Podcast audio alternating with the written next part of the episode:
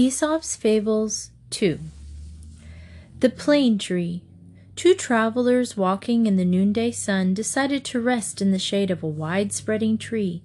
As they lay looking up among the pleasant leaves, they saw that it was a plane tree. How useless is the plane tree, said one of them. It gives no fruit, and in the fall it just litters the ground with leaves. Unless, said the plane tree, there you lie in my cooling shade. You two fools are ungrateful and don't deserve the blessing of my shade. Our best blessings are often the least appreciated. The Vain Jackdaw and His Borrowed Feathers A jackdaw flew over the garden of the king's palace. There he saw, with much wonder and envy, a flock of royal peacocks with splendid tail feathers.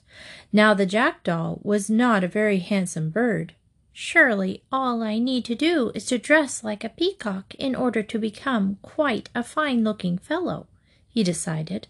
So he flew down and picked up some colorful feathers off the ground and stuck them among his own black feathers.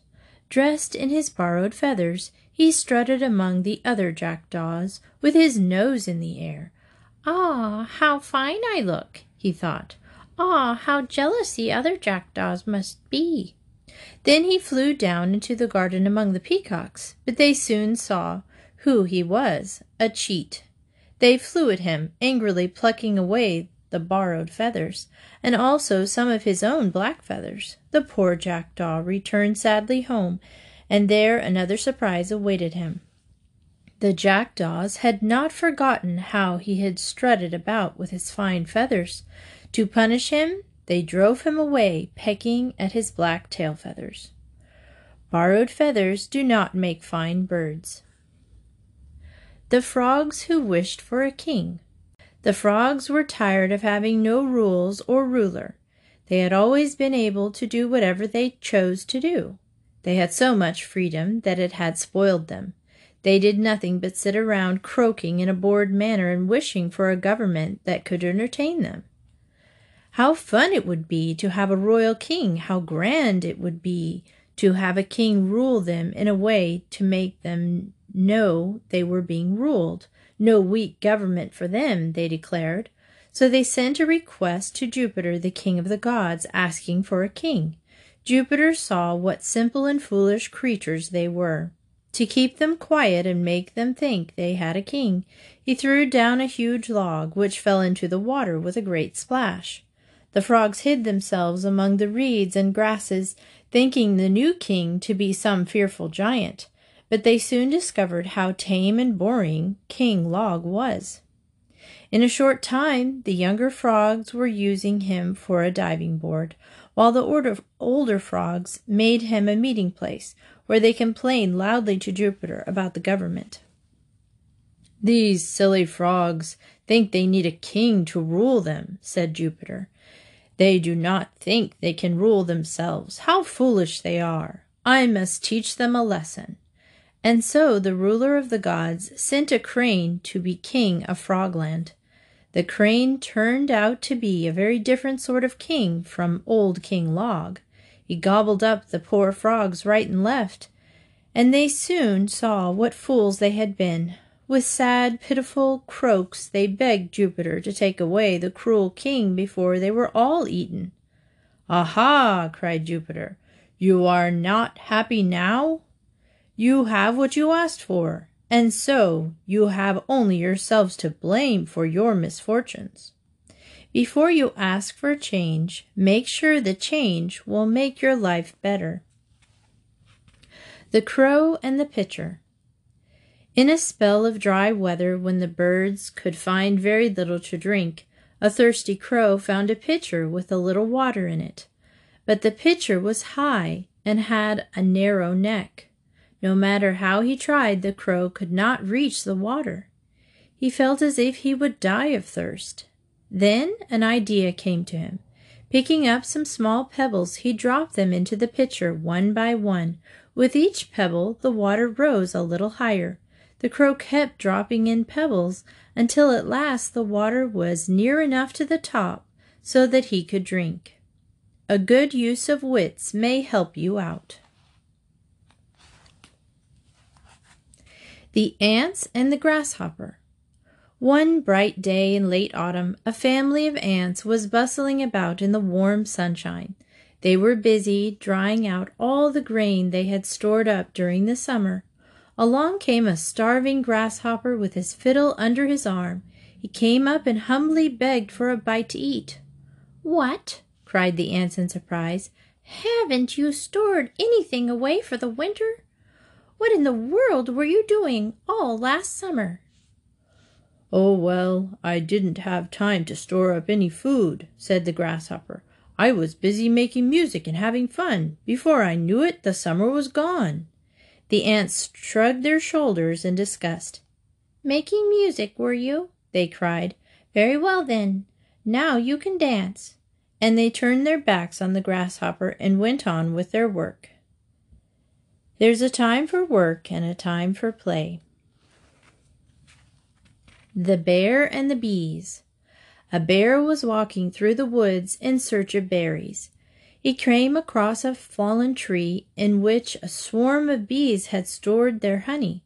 The bear began to nose around the log very carefully to find out if the bees were at home. Just then one of the bees came home from a clover field with a load of sweets. The bee guessed what the bear was after, and she flew at him, stung him sharply, and then disappeared into the hollow log. The bear lost his temper. In an instant he sprang upon the log, tooth and claw, to destroy the nest. But this only brought out the whole swarm. The poor bear had to take to his heels with the swarm after him. He was able to save himself only by diving into a pool of water.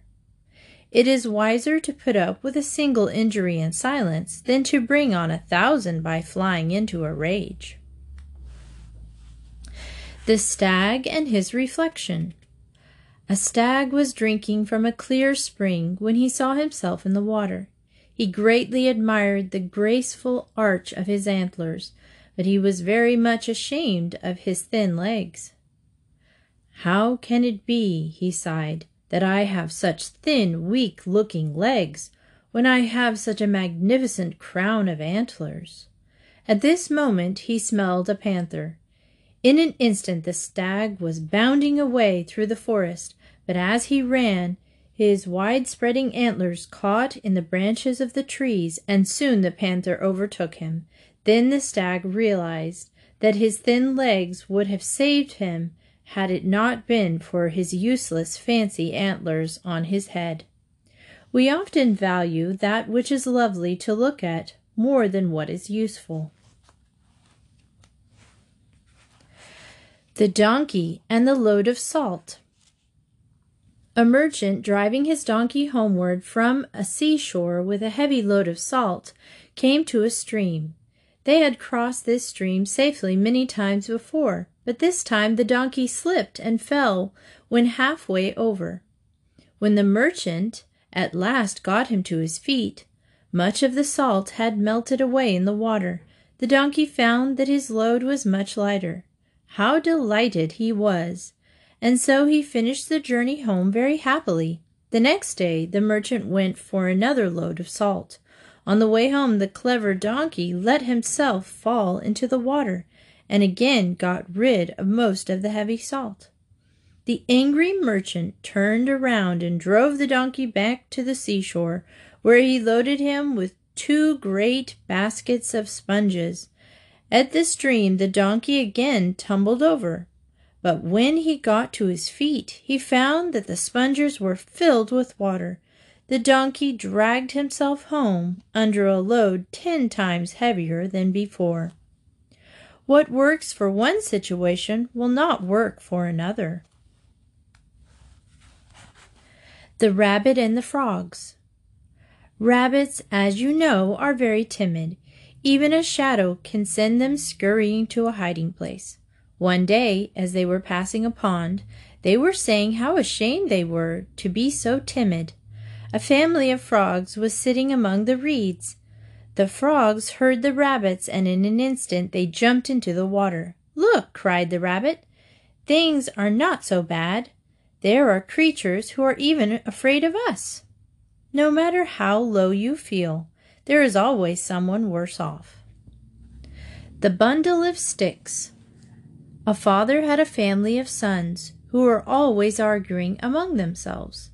No words he could say did any good. He decided to think of a way to show them that bickering would lead to no good end. One day, when his sons had been arguing and sulking more than usual, he asked one of them to bring him a bundle of sticks. Then, handing the bundle to each of his sons in turn, he told them to try to break it. Each one tried his best, but none was able to do so. The father then untied the bundle and gave the stick to his sons to break one by one. This they did very easily. My sons, said the father, do you not see how certain it is that if you agree with each other and help each other, it will be impossible for your enemies to injure you? But if you are divided among yourselves, you will be so you will be no longer strong than a single stick in this bundle. In unity is strength. The two stubborn goats. There were once two goats who were each walking on opposite rocky sides of a mountain valley. It so happened that a large tree had fallen, forming a bridge between the two sides. Far beneath this bridge there flowed a wide river. Now the two goats each started to cross the bridge and looked up and saw each other. The trunk of the tree was large, but not large enough for two animals to pass one another safely. One goat would have to wait for the other to cross. And do you think one goat would back up and allow the other to pass? No, these goats were both too stubborn. One goat set his foot on the log, the other did also. Each kept walking until they met in the middle, horn to horn. Neither would back up, nor step aside. Instead, they locked horns and pushed each other and both fell down, down, down into the river below. It is better to step aside than to stubbornly step into disaster.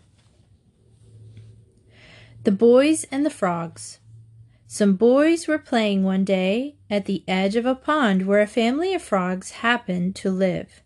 The boys were laughing and making a game of throwing stones into the pond to see if they could skip them across the top of the water. The stones were flying thick and fast, and the boys were enjoying themselves very much. But the poor frogs in the pond were trembling with fear. At last one of the frogs, the eldest and bravest, put his head out of the water and said, Oh, please, dear children, stop your cruel game. Though it may be fun for you, it means death to us. Always be sure your fun is not the cause of another's unhappiness. What the Young Mouse Saw A very young mouse had never seen anything of the world. When he went out from his home for the first time, he almost came to a sad end, and this is the story he told his mother about his adventure. I was strolling along very happy just as I turned the corner into the next yard, I saw two strange creatures.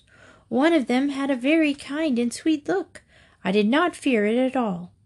But the other was the most fearful monster you can think of. You should have seen him. On top of his head, in front of his neck, there were red pieces of raw meat. He walked about, tearing up the ground with his toes and beating his arms against his sides. The moment he saw me, he opened his pointed mouth as if to swallow me. Then he let out a loud roar that frightened me almost to death. Can you guess who it was that the young mouse was trying to describe to his mother? It was nobody but the barnyard rooster. It was the first one the little mouse had ever seen. So of course it was quite a sight to him. Oh, mother, said the mouse, how I wish that terrible monster had not been there. I wanted so much to meet the pretty creature who looked so good and gentle. She had thick, soft fur, a sweet face, and such a calm look, though her eyes were bright and shining. As she looked at me, she waved her fine long tail and smiled. I am sure she was just about to speak to me when that awful monster I have told you about let out a screaming yell, and I ran for my life. And can you guess who the pretty creature was that charmed the young mouse? My son, said the mother mouse. That gentle creature you saw was none other than the cat. She may have a kind looking face, but she does not like mice. The other was nothing but a bird who couldn't harm you in the least. As for the cat, she eats you up. So be careful, my child, that you escape with your life. Remember, don't trust looks to determine someone's heart. Do not judge someone's nature by his looks alone. Hercules and the Farmer. A farmer was driving his wagon along a soggy country road. The horses could hardly drag the load through the deep mud. At last they came to a standstill when a wheel sank in a rut. The farmer climbed down from his seat and stood beside the wagon looking at it, making no effort to get out of it. All he did was mutter about his bad luck and call loudly on Hercules to come to his aid. Then, it is said, Hercules appeared, saying, Put your shoulder to the wheel, man, and urge on your horses. Do you think you can move the wagon by simply whining about it? Hercules will not help unless you make some effort to help yourself. And when the farmer put his shoulder to the wheel and urged on the horses, the wagon moved slowly but surely. Soon the farmer was again riding along with a good lesson learned. Heaven helps those who helps themselves. The Lion, the Bear, and the Fox. Just as a great bear rushed upon a stray goat, a lion leaped in upon the same prey. The two fought for the prize until each was so wounded that both sank down to rest. Just then a fox dashed up and made off with a goat as fast as he could go. The lion and the bear looked on in helpless rage. It would have been better for us, said the lion, if we had agreed to share the meal. Those who battle for gain may risk loss of all. The Proud Lion and the Donkey. One day the king of beasts walked proudly down a path. The animals stepped aside to let him pass and bowed to him. However, one donkey brayed rudely as the lion passed. The lion felt a flash of anger, but when he saw who had spoken, he walked quietly on. The great lion would not raise one claw or bother himself with such a fool. Do not listen to the words of a fool. Ignore them. The Wolf and His Shadow A wolf left his den one evening, feeling fit and strong but hungry. As he ran, the setting sun cast his shadow far out on the ground. The long shadow made the wolf seem a hundred times bigger than he really was. How grand! exclaimed the wolf proudly. See how big I am. I am bigger than a lion. Why, if I see one of those little beasts, I have no need to fear at all. Imagine me running away from a little lion. I'll show him who is fit to be king, he or I. Just then an even larger shadow was cast next to the wolf's shadow. The next instant a lion struck him down with a single blow. Do not let your imagination make you forget reality. The Wolf and the Lamb A wolf was lapping at a spring on a hillside. He looked up and saw a little lamb just beginning to drink downstream. There's supper, he thought, if only I can find some excuse to seize it. So the wolf went down and called out to the lamb. How dare you muddy up my water? But, sir, replied the meek lamb, you were upstream and I am downstream. I cannot muddy the water you drink up there. Well, then, said the wolf, why did you call me bad names this time last year? That cannot be, said the lamb. I am only six months old. If it wasn't you, it was your brother. I have no brothers. I don't care, growled the wolf. If not a brother, then it was your father. And with that he rushed upon the poor lamb and carried her off. Any excuse will do for a bully. The Wolf and the Lion A wolf had stolen a lamb and was carrying it off to his den to eat it, but the plans were changed when he met a lion. The lion, without so much as a word or excuse, growled and took the lamb away from him. The wolf trotted off to a safe distance, and then he called in a stern voice, You have no right to take my meal like that. The lion looked back angrily. But because the wolf was too far away to be taught a lesson, with a swift swipe of his paw, the lion said, Your meal? Did you buy it? Or did the shepherd give it to you? Please tell me, how did you get it? What is ill won can be ill lost. The Wolf at the Shepherd's Hut. A wolf looked into a hut and saw the shepherd and his family feasting on a roasted lamb. Ha! he muttered. If the shepherd had caught me feasting on a lamb, what a great shouting and running about there would be! I would be hunted down and punished. Men often see no wrong in doing that which they don't allow others to do. The Lion and the Mosquito Away with you, vile insect, said the lion angrily to a mosquito that was buzzing around his head. But the mosquito paid no attention to the great beast. Do you think, he said to the lion with a sneer, that I am afraid of you because they call you king.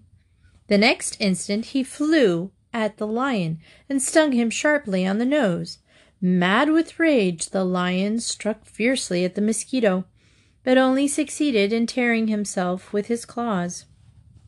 Again and again the mosquito stung the lion, who now was roaring terribly. At last, worn out with rage and covered with wounds, that his own teeth and claws had made, the lion gave up the fight. The mosquito buzzed away to tell the whole world about his victory, but instead he flew straight into a spider's web, and there he who had defeated the king of beasts came to a sad end, the prey of a little spider. Don't let pride blind you to pitfalls. The Peacock's Tail the peacock, they say, did not at first have the beautiful feathers he has now. It seems that there was a time when the peacock begged Juno, the queen of the gods, for a rich train of feathers grander than any other bird. Juno granted his request with his new gleaming tail of green, gold, purple, and blue. He strutted around proudly among the other birds. All who saw him envied him, which pleased the vain peacock greatly. The peacock then saw an eagle soaring high up in the blue sky. Ah, said the peacock, how amazing I will look when I fly with my new robe of feathers. Lifting his wings, the peacock tried to rise from the ground, but the weight of his magnificent train held him down. Never again could he fly up to the great first rays of the morning sun or the rosy clouds at sunset. Instead, he would have to walk the ground with his long, heavy tail and beautiful royal feathers. Gain of riches can also bring loss of freedom. The Heron A heron was walking along the bank of a stream. He kept his eyes on the clear water, with his long neck and pointed bill ready to snap up something tasty for his breakfast. The clear water was filled with fish, but the heron was hard to please that morning. No little fish for me, he said with a sniff when he spotted some minnows. So small a meal is not fit for a heron. Now a fine young perch swam near. No, indeed, said the heron. I wouldn't even trouble to open my beak for anything that small. As the sun rose, the fish left the shallow water near the shore and swam below to the cooler water in the middle of the stream. The heron saw no more fish. Weary and hungry, he was glad at last to breakfast on a tiny snail. If you are too hard to please, you may end up with hardly anything. The Young Fox and the Lion A very young fox had never before seen a lion. When he met one in the forest, he took off at top speed for a hiding place. The second time the fox saw the lion, he hid behind a tree a moment before sneaking away. But the third time the fox went boldly up to the lion and said, Hello there, old friend. It's too easy to feel safe when something is familiar. The Wolf and the Clever Donkey A donkey was feeding in a field near a wood. He chanced to see a wolf sneaking along in the shadows behind some bushes. He easily guessed what the wolf had in mind. I must have a plan to save myself, he thought. So he pretended he had been hurt in the foot and began to walk about as if he were in great pain. When the wolf came up, he asked the donkey how he had hurt his foot. I have stepped on a sharp thorn, replied the donkey. Oh, it hurts. How I wish I could help you, my friend, said the wolf. But you see, I would rather make you into my next meal. Oh, but you are so skilled! Please pull it out, groaned the donkey. If you do not, it might stick in your throat when you eat me. The wolf saw the wisdom of the advice, for indeed he wanted to enjoy his meal without any danger of choking. So the donkey lifted up his foot, and the wolf began to search very closely and carefully for the thorn. Just then the donkey kicked out with all his might, hitting the wolf right in the nose. The wolf went tumbling head over heels, and while the wolf was getting very slowly and painfully to his feet, the donkey ran away in satisfaction. Serves me right, growled the wolf as he crept into the bushes. I'm a hunter, not a doctor. Stick to what you do best.